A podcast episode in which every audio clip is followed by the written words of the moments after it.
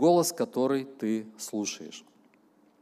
Что я хочу, чтобы, какая основная мысль сегодняшней проповеди? Я хочу, чтобы вы эту мысль пронесли до конца, чтобы никто из вас не уснул, чтобы никто из вас не отвлекался на телефоны, потому что э, я считаю, что эта тема будет очень важная. Мы сегодня будем говорить о значимости церкви в жизни христианина. Мы сегодня будем размышлять о том, чем занимается Бог на этой земле и какая часть твоя должна быть в этом плане, в этой работе Божьей.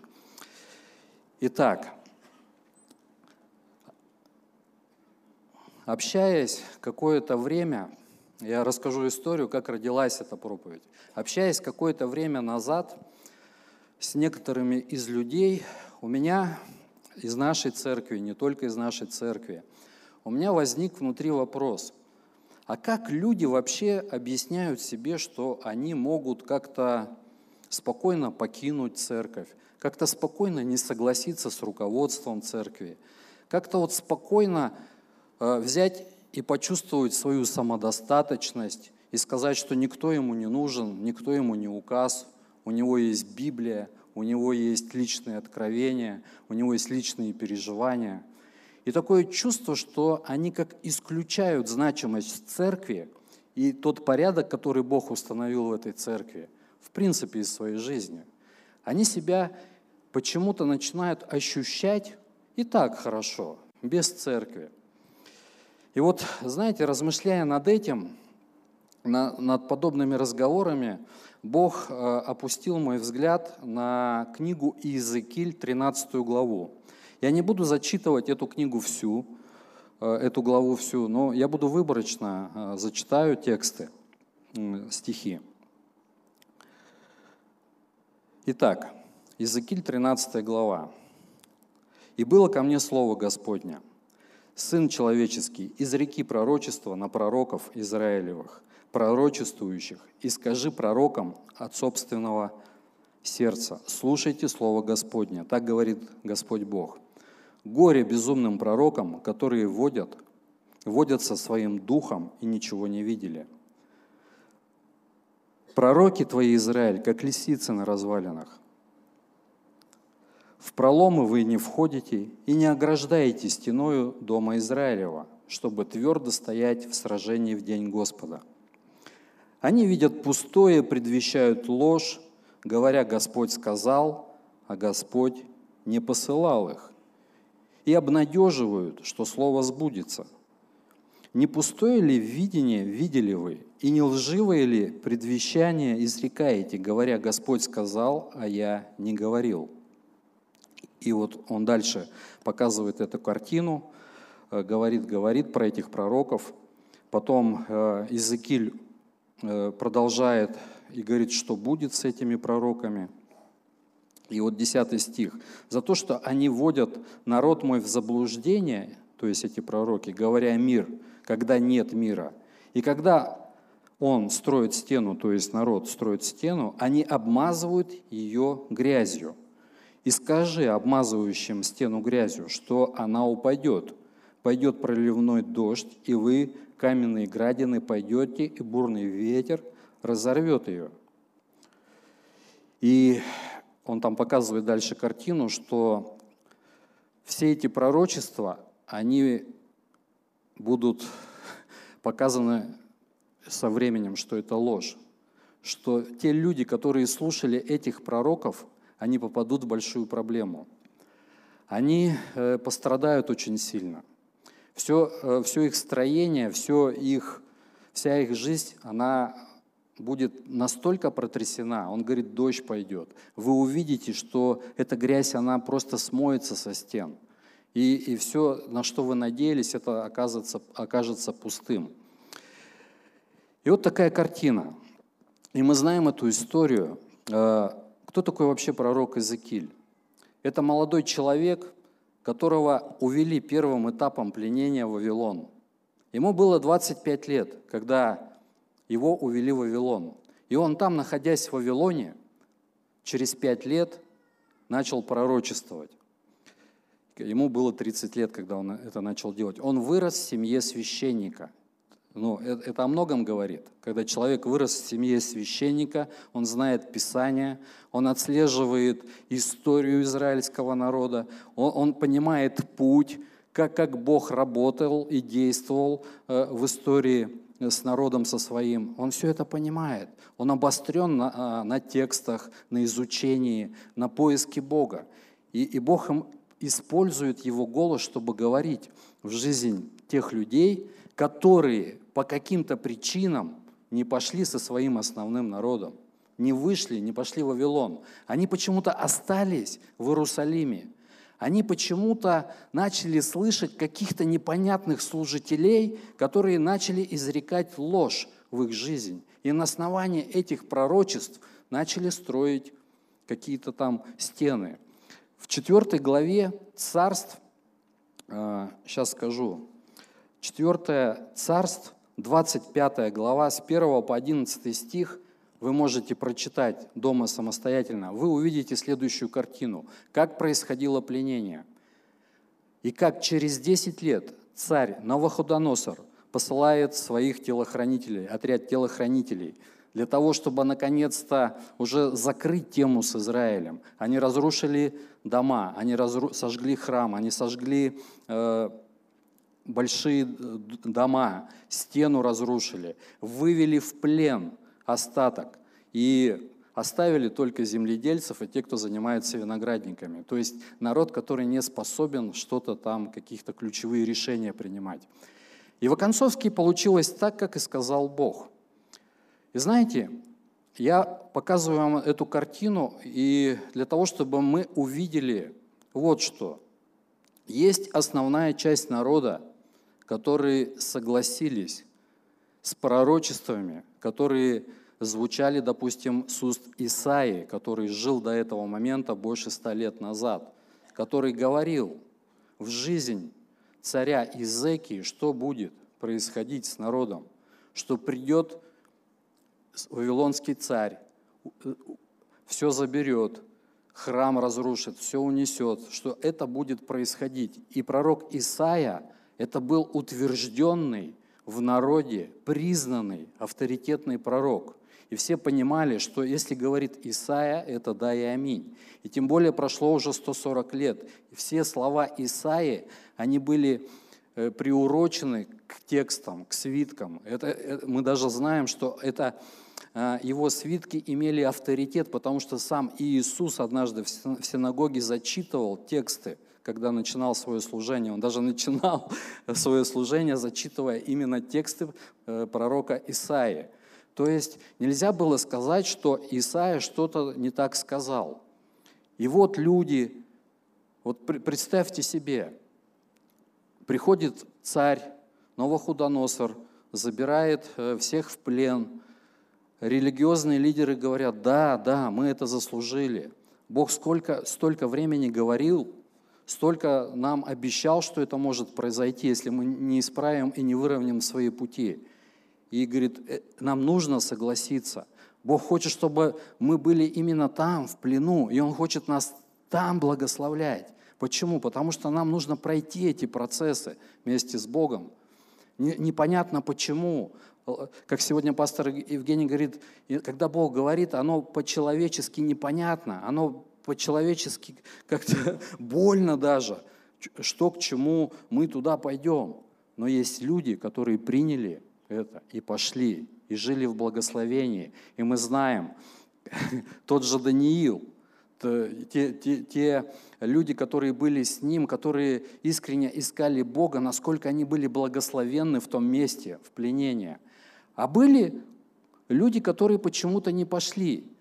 Почему-то у них внутри даже не сработало, что нужно присоединиться к основному народу они почему-то начали себе искать тех людей, которые будут им говорить, ребята, да не надо никуда ходить.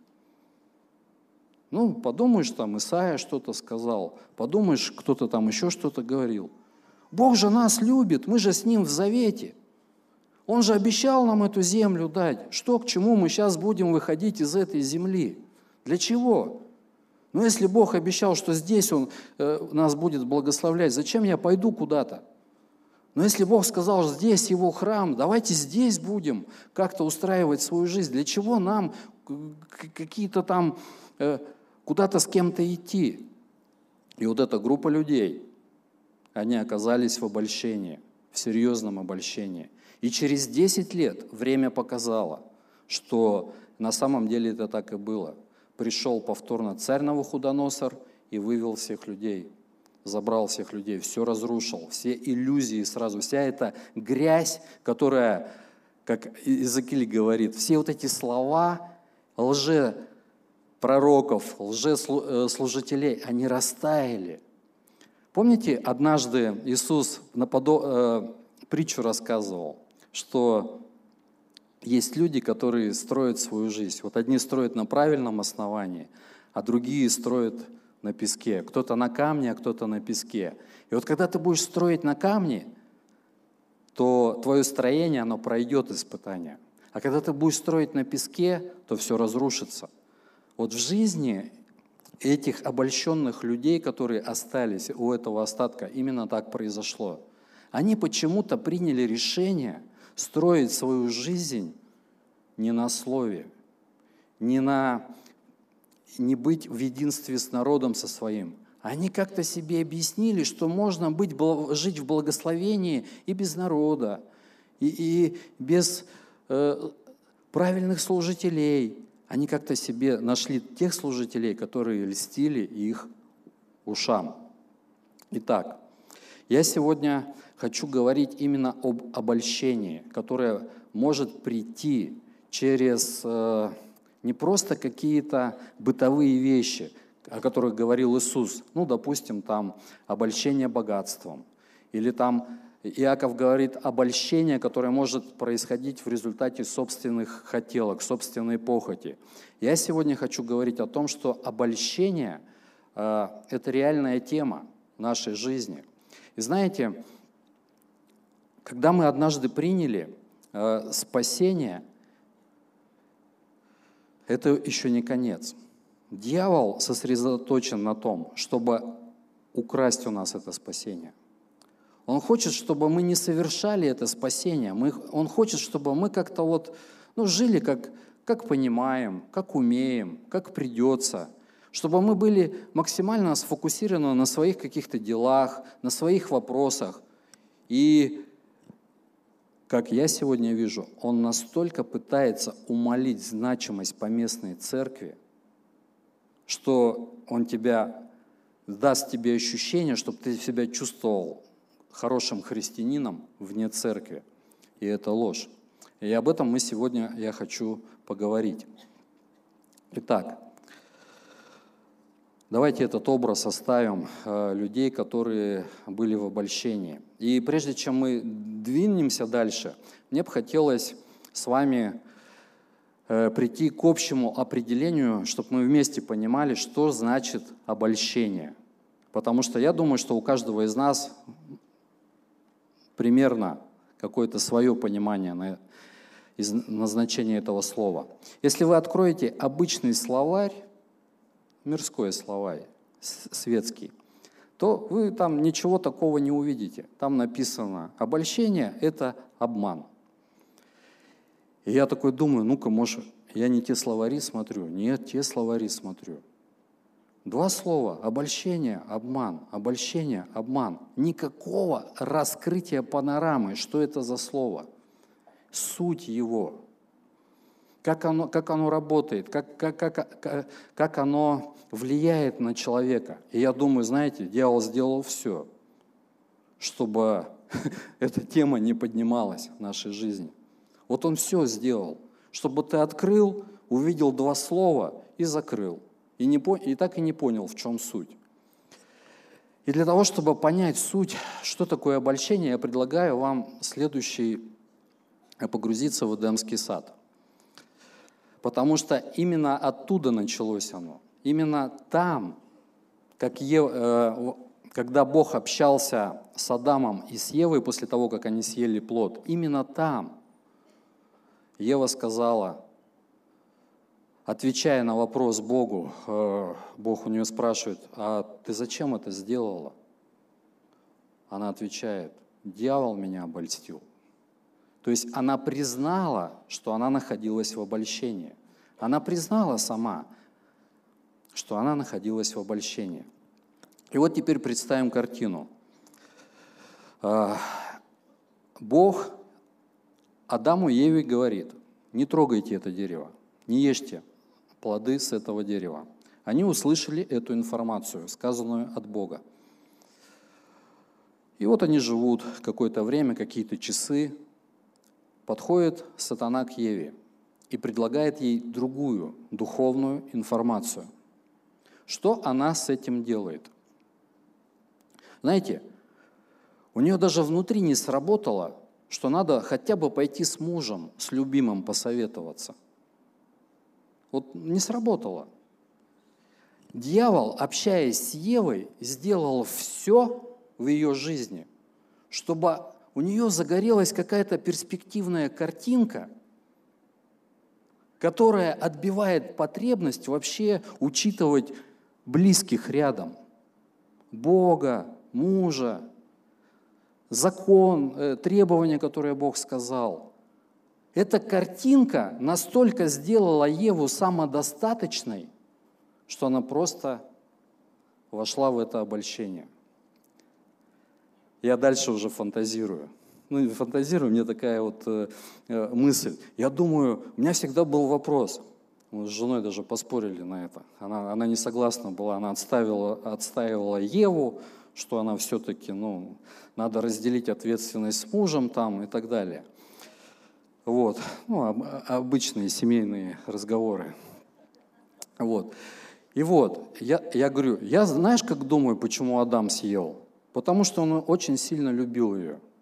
Вот вы вспомните, когда вот вы свою жену, только вот вы с ней, вот у вас э,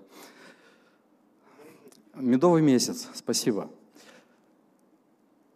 Она, вот я себя вспоминаю, она подходит, любимый, смотрит в глазки твои, закрой глазки, такое вкусное. Ты закрываешь глазки, раз, съедаешь. А что это было потом? То есть, а вы смеетесь, да? А вы смеетесь. А оно примерно так происходит. Прежде чем что-то съесть, нужно проанализировать, что ты ешь. Не нужно доверять глазам, чувствам, эмоциям. Потому что истина, она должна быть выше всего. Потому что ты однажды можешь такое съесть. И не потому, что она тебе зла желает, а потому, потому что жизнь так устроена. Вы, вы помните историю с Авраамом, когда Сара ему предложила э, э, переспать с Агарью. Он даже с Богом не посоветовался. И мы знаем печальные последствия этого. Он просто съел это предложение от Сары и все, и потом расхлебывал эту ситуацию. Почему?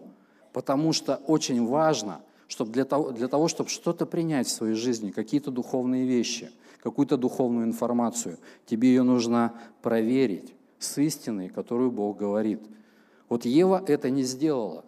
А Авраам на эмоциях, на чувствах, вот на этих вот мурашках на коже даже не понял, как я думаю, что он съел. Он только потом начал разбираться. Адам, Адам, да.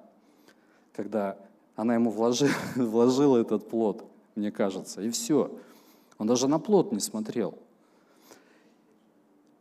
Друзья, вы понимаете, про что я говорю? Я говорю о том, что для того, чтобы что-то принять в своей жизни, какие-то духовные вещи – нужно профильтровать, откуда они, а соответствуют ли они истине, а, а говорил ли так Бог на самом деле, то, что вы хотите принять или нет. Это очень важный момент. Итак, двигаемся дальше. И вот на этом примере обольщения с Евой э, нужно увидеть принцип. То есть суть обольщения в чем? Дьявол пытается тебе создать некую картинку, которая тебя увлекает, зажечь твои эмоции, чувства поднять. И при этом у тебя, когда это все у тебя начинает играть, ты перестаешь чувствовать потребность, что тебе нужно с кем-то посоветоваться. Первое. И второе, у тебя вырастает самодостаточность внутри. Ты, ты, ты думаешь, я, я все знаю, я все понимаю, зачем мне вообще эти советы нужны? Разберусь потом. Вот это суть. Откровение 12.9 написано, и низвержен был, был великий дракон, древний змей, называемым дьяволом и сатаною, обольщающий всю вселенную. Низвержен на землю, и ангелы его низвержены с ним». То есть обольщение, другими словами, это, это та реальность, в которой мы с вами оказываемся. Помните, когда Иисус учил молиться, молитвой «Отче наш», что Он говорил? «И не веди нас в искушение, но избавь нас от лукавого». Сам Иисус предупреждал, что мы должны быть сосредоточены. То есть не может быть какого-то автопилота, автопокрытия какого-то в нашей жизни христианской. Мы должны бодрствовать. И апостол Петр в первом послании, в пятой главе, он и говорил об этом, чтобы мы трезвились и бодрствовали. Потому что дьявол ходит, как рыкающий лев, ища кого поглотить. Вот у меня возникает вопрос, уже с этой сцены как какое-то время назад звучал этот образ, что э, дьявол, вот лев, он же не на толпу прыгает, он же ждет, когда кто-то от этой толпы отойдет, овечка какая-то отстанет, где-то там за угол завернет, что-то ей показалось трава там позеленее или вода повкуснее, и она туда пойдет, и все. А тут дьявол ее бережет, э, э, лев ее тяп, и все, и съел. И вот суть вот этого э, текста, чтобы мы понимали, были в этой территории безопасности, находились как стадо, вместе со своими овцы с овцами находились, потому что там пастух есть, там есть собаки, которые охраняют, там есть все инструменты для того, чтобы все было в порядке.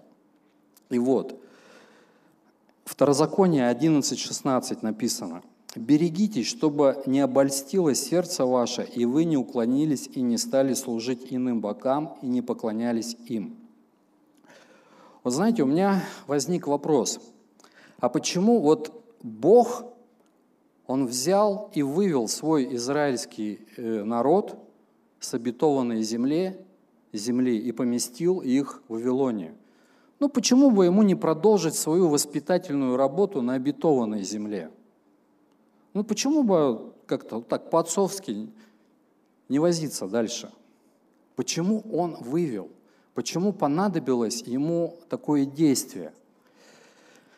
А, я знаете, и, и мы знаем, что после этого пленения произошло две, две вещи. Израиль освободился от идолов, которым, которым они были прилеплены, которым они служили. Это, это первый момент.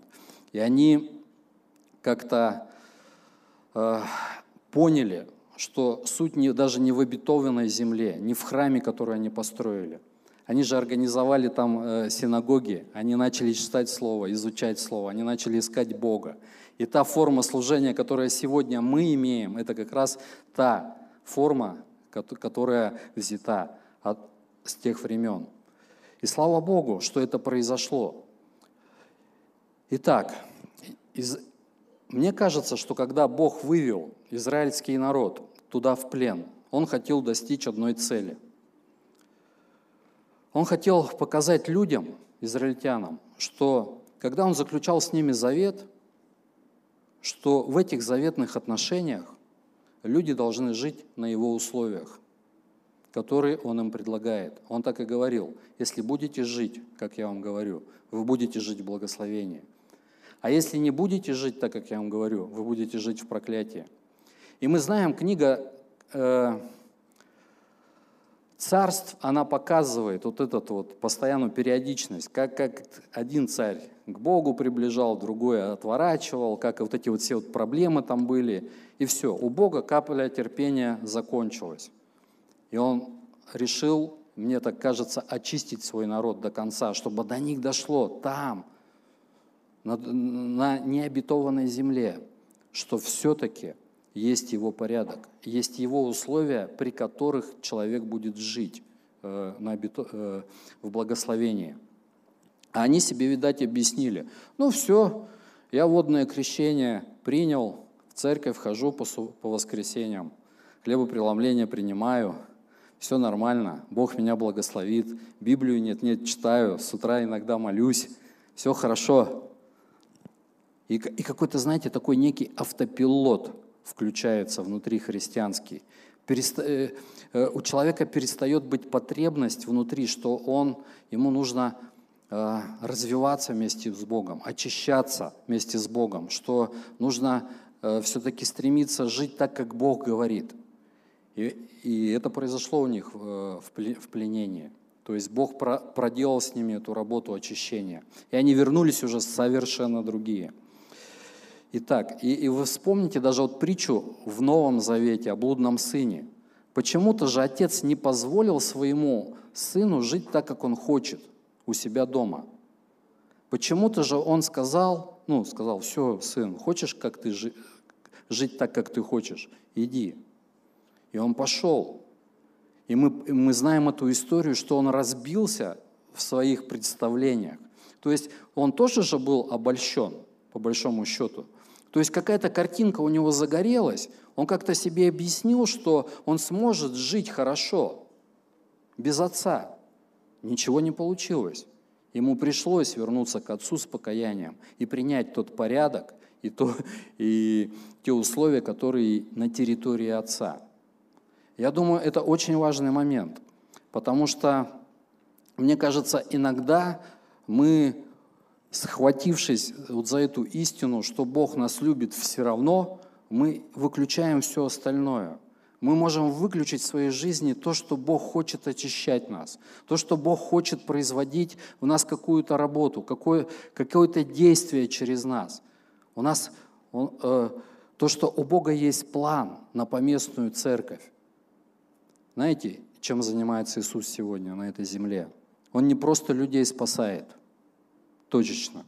Он занимается строительством церкви на этой земле. Потому что церковь – это единственное место, единственная территория, которую он организовал для того, чтобы ты чувствовал свою безопасность, для того, чтобы ты развивался правильно как христианин, для того, чтобы ты формировался, чтобы у тебя было правильное богословие. И если мы читаем э,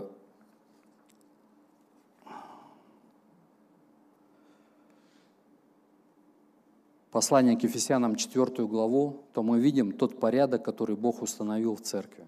Мы видим, что одних Бог поставил апостолами, других пророками, учителями, пастырями, евангелистами.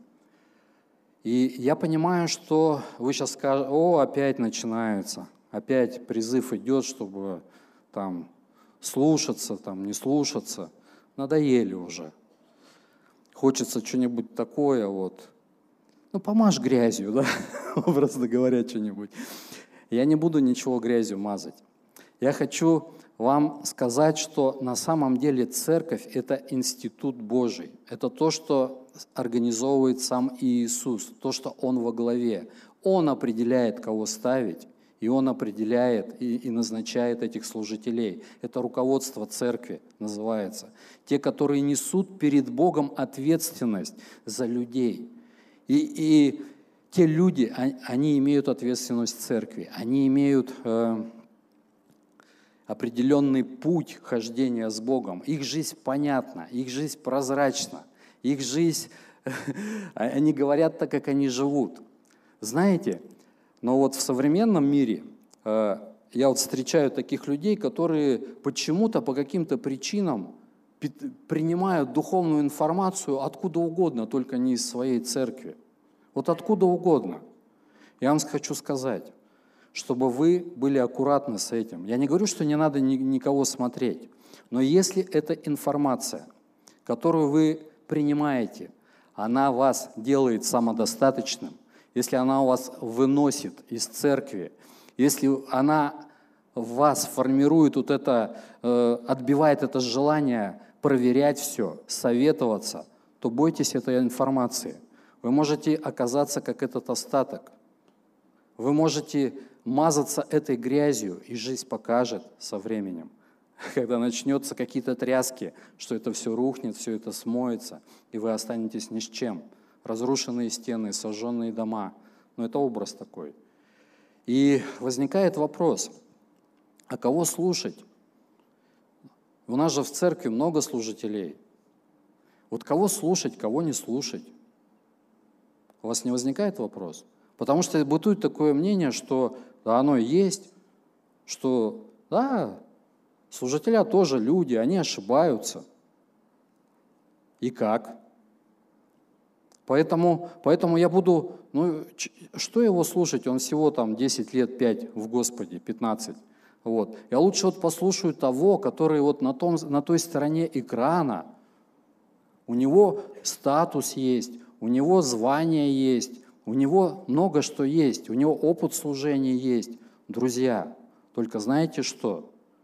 Тот человек, который на том, на том конце экрана, он не знает вашу судьбу, он не вникает в вашу судьбу, когда дает, когда вы принимаете э, подобные советы в свою жизнь. А люди, которые в поместной церкви, они знают вашу судьбу. Они способны дать вам качественный, правильный совет, взвешенный с Богом. И в этом вся разница, что люди и служители в поместной церкви, они несут ответственность за духовную информацию, которую они выдают. А те, которые на той стороне экрана, они не несут этой ответственности за вашу жизнь. Вы потом не сможете ему сказать, слушай, пастор, а я вот там, там тебя слушал, а ты вот так сказал. А у меня возникает вопрос, а почему ты не пришел с этой духовной информацией к своим лидерам и не, и не перепроверил ее? А может, это грязь, которая со временем растает? Почему Почему вдруг ты объяснил себе, что ты можешь как-то эту, с этой информацией принять спокойно и сосуществовать в своей поместной церкви, не находясь в единстве со своим народом, с, руководством церкви? Понимаете, про что я говорю? Сегодня интернет-пространство предлагает так, такой плацдарм духовной информации, чего там только нету какие-то там пророческие платформы, какие-то конференции непонятные. Они вообще в какой-то другой теме, в каком-то другом движении. Им вообще не интересно то, что в нашей церкви происходит. Пример такой приведу из нашей церкви. Этот, человек, этот брат, к сожалению, покинул нашу церковь. Я подхожу как-то э, перед служением, ну, у нас всегда нехватка братьев на Белкином доме. Я думаю, пообщаюсь с ним лично, приглашу его. Я ему пытаюсь показать фотографию. Я говорю, смотри, что мы делаем. Смотри, как Господь помогает нам. Вы знаете, у него была агрессивная реакция. Да что вы там делаете? Да надо вот, пророчества говорят то-то, то-то. Я говорю, стоп, стоп, стоп, подожди. А ты где взял эти пророчества? Я не слышал в нашей церкви подобных пророчеств. Я знаю, что в нашей церкви другие пророчества. Мы как-то ну, в другом двигаемся. Да, ладно. И он даже не стал разговаривать. И я понимаю, что духовная информация, которую он принял, она его вынесла с поместной церкви. Ему не интересна жизнь. Она его сделала самодостаточным каким-то. И я понимаю, что он не один такой. Много таких людей. Или я, допустим, э, понимаю, что у нас есть, к сожалению, практика такая, когда у человека, обычного прихожанина, возникает какой-то духовный вопрос. И он почему-то с этим вопросом не подходит к лидерам, те, которые руководят церковью, которым Бог доверил, доверил руководство церкви. Они подходят к обычному брату и сестре, начинают спрашивать, а как ты думаешь? А те говорят, ну да, я тоже не согласен с пастырами в этом вопросе. Они что-то как-то не так понимают, я вот, так думаю. И когда ты задаешь вопрос, а зачем ты ответы там получаешь? Ведь эти же люди не находятся в руководстве, они не несут никакой ответственности в церкви. Зачем ты у них консультируешься? Ну как? Он же давно в церкви, она же давно в церкви. И что? Что он давно, она давно. Вопрос весь в ответственности. Несет ли человек, который выдает тебе духовную отве- э, информацию, ответственность за твою жизнь потом, после этого или нет? Понимаете, в чем разница? Я прошу, чтобы мы сегодня увидели, что слово обольщение, это, знаете, это не просто слово в Библии для кого-то, когда-то, там, в последние времена, когда-то что-то будет. Вы знаете, в книге Откровения в 20 главе написано так, я своими словами скажу. Когда придет лжепророк, у него там будут и чудеса, и знамения, и он будет фокусировать через эти спецэффекты сверхъестественные на личности зверя. Не на Иисусе, на личности зверя. И как вот опознать, опознать, как нам как бы обнаружить вот эту опасность в обольщении? Я думаю, что все-таки нужно прийти к тому, чтобы учиться фильтровать информацию, которую вы слышите извне, да даже внутри. Вообще, прийти и задать, и задать вопрос, а, пастор, ты так думаешь? Вот у меня есть вопрос, ты так же думаешь или нет? И он тебе скажет. Знаете, у меня был друг, э, с которым мы вместе пришли в христианство. И э, он сейчас не в нашей церкви, он ушел из церкви. И мне, э, мне было интересно вообще, как, как он пришел к тому, что он бунтанул и ушел из церкви. И я поехал к нему специально, чтобы с ним поговорить. И я задаю ему вопрос и говорю, вот почему так получается? Мы же с тобой вместе, ели одну и ту же пищу, слушали одних и тех же пастырей. Как так получилось, что у тебя возникли эти вопросы, а у меня не возникли эти вопросы. Вернее, они у меня возникли, но меня, я остался в церкви, получил ответы на эти вопросы. А ты получил ответы на эти вопросы где-то там, непонятно где и с кем.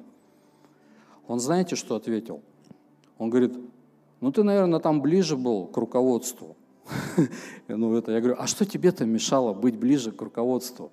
Я не знаю ни одного служителя в нашей церкви, который бы сказал, отойди, мне некогда, я тебе ничего не скажу, это тайна, только для нас, для служителей. Но такого же нету. Я не знаю ни одного служителя, который бы э, не делился своей жизнью, который бы, который бы, которому бы ты подошел и не спросил, слушай, пастор Виталий, а почему так? А он бы сказал, не скажу тебе ничего. Такого же нету. Он, наоборот, максимально все покажет. И любой служитель с нашей церкви, он в доступе, он открытый, он понятный, он прозрачный. Он, э, если вы будете с нами говорить, вы увидите, что мы, как, э, мы одна команда. Почему? Потому что для нас это ценность, потому что мы понимаем ответственность, которую Бог нам дал. Поэтому призываю вас, братья и сестры, чтобы вы проверяли свое христианство, проверяли ту информацию, которую вы получаете извне, фильтровали ее. У вас есть Дух Святой, у каждого из нас он есть, который написано придет и наставит нас на всякую истину. То есть цель Духа Святого, чтобы погрузить нас, опустить на эту площадку Слова Божьего, для того, чтобы мы фильтровали. И не дай Бог, чтобы вы, каждый из нас, почувствовал какую-то самодостаточность, чтобы почувствовал какую-то, знаете, э, вот это отсутствие потребности для совета. Бог строит свою церковь. Бог строит свою церковь, и Он хочет, чтобы каждый из нас, он был погружен в эту церковь по-настоящему, потому что Коринфянам, первом послании Коринфянам, 12 главе написано, что Бог одним духом крестил нас в одно тело. Это Его принцип – это, это то, что хочет Бог. И все процессы, которые Господь совершает и будет совершать, Он совершает внутри своей церкви. Поэтому будьте внимательны к той информации, которую вы слышите, и не просто слышите, а принимаете. И если вы научитесь взаимодействовать со своей командой служителей, вы увидите – вот этот прорыв, вот это вот, что под вашими ногами будет появляться хорошее, твердое основание. Я предлагаю встать и помолиться нам. Помолиться за то, чтобы Господь Духом Святым все-таки помог нам увидеть, может быть, кто-то из нас находится сейчас в этой зоне обольщения, скажем так, да, кто-то чувствует свою самодостаточность, кто-то чувствует свое христианство вне церкви. И я хочу сказать, что это ложь. Потому что Бог хочет, чтобы ты научился формировать свою жизнь через церковь. Потому что это Его план. Здесь происходит все, очищение, спасение совершается. Здесь Бог вкладывает в тебя мечты. Здесь Бог формирует твое будущее, твой характер. Здесь абсолютно все. Это план Бога. И есть определенный порядок в теле Христовом, который Бог установил. И нам просто нужно принять этот порядок, и тогда мы будем жить в настоящем благословении. Данный аудиоматериал подготовлен и принадлежит местной религиозной организации христиан веры евангельской пятидесятников «Церковь Завета».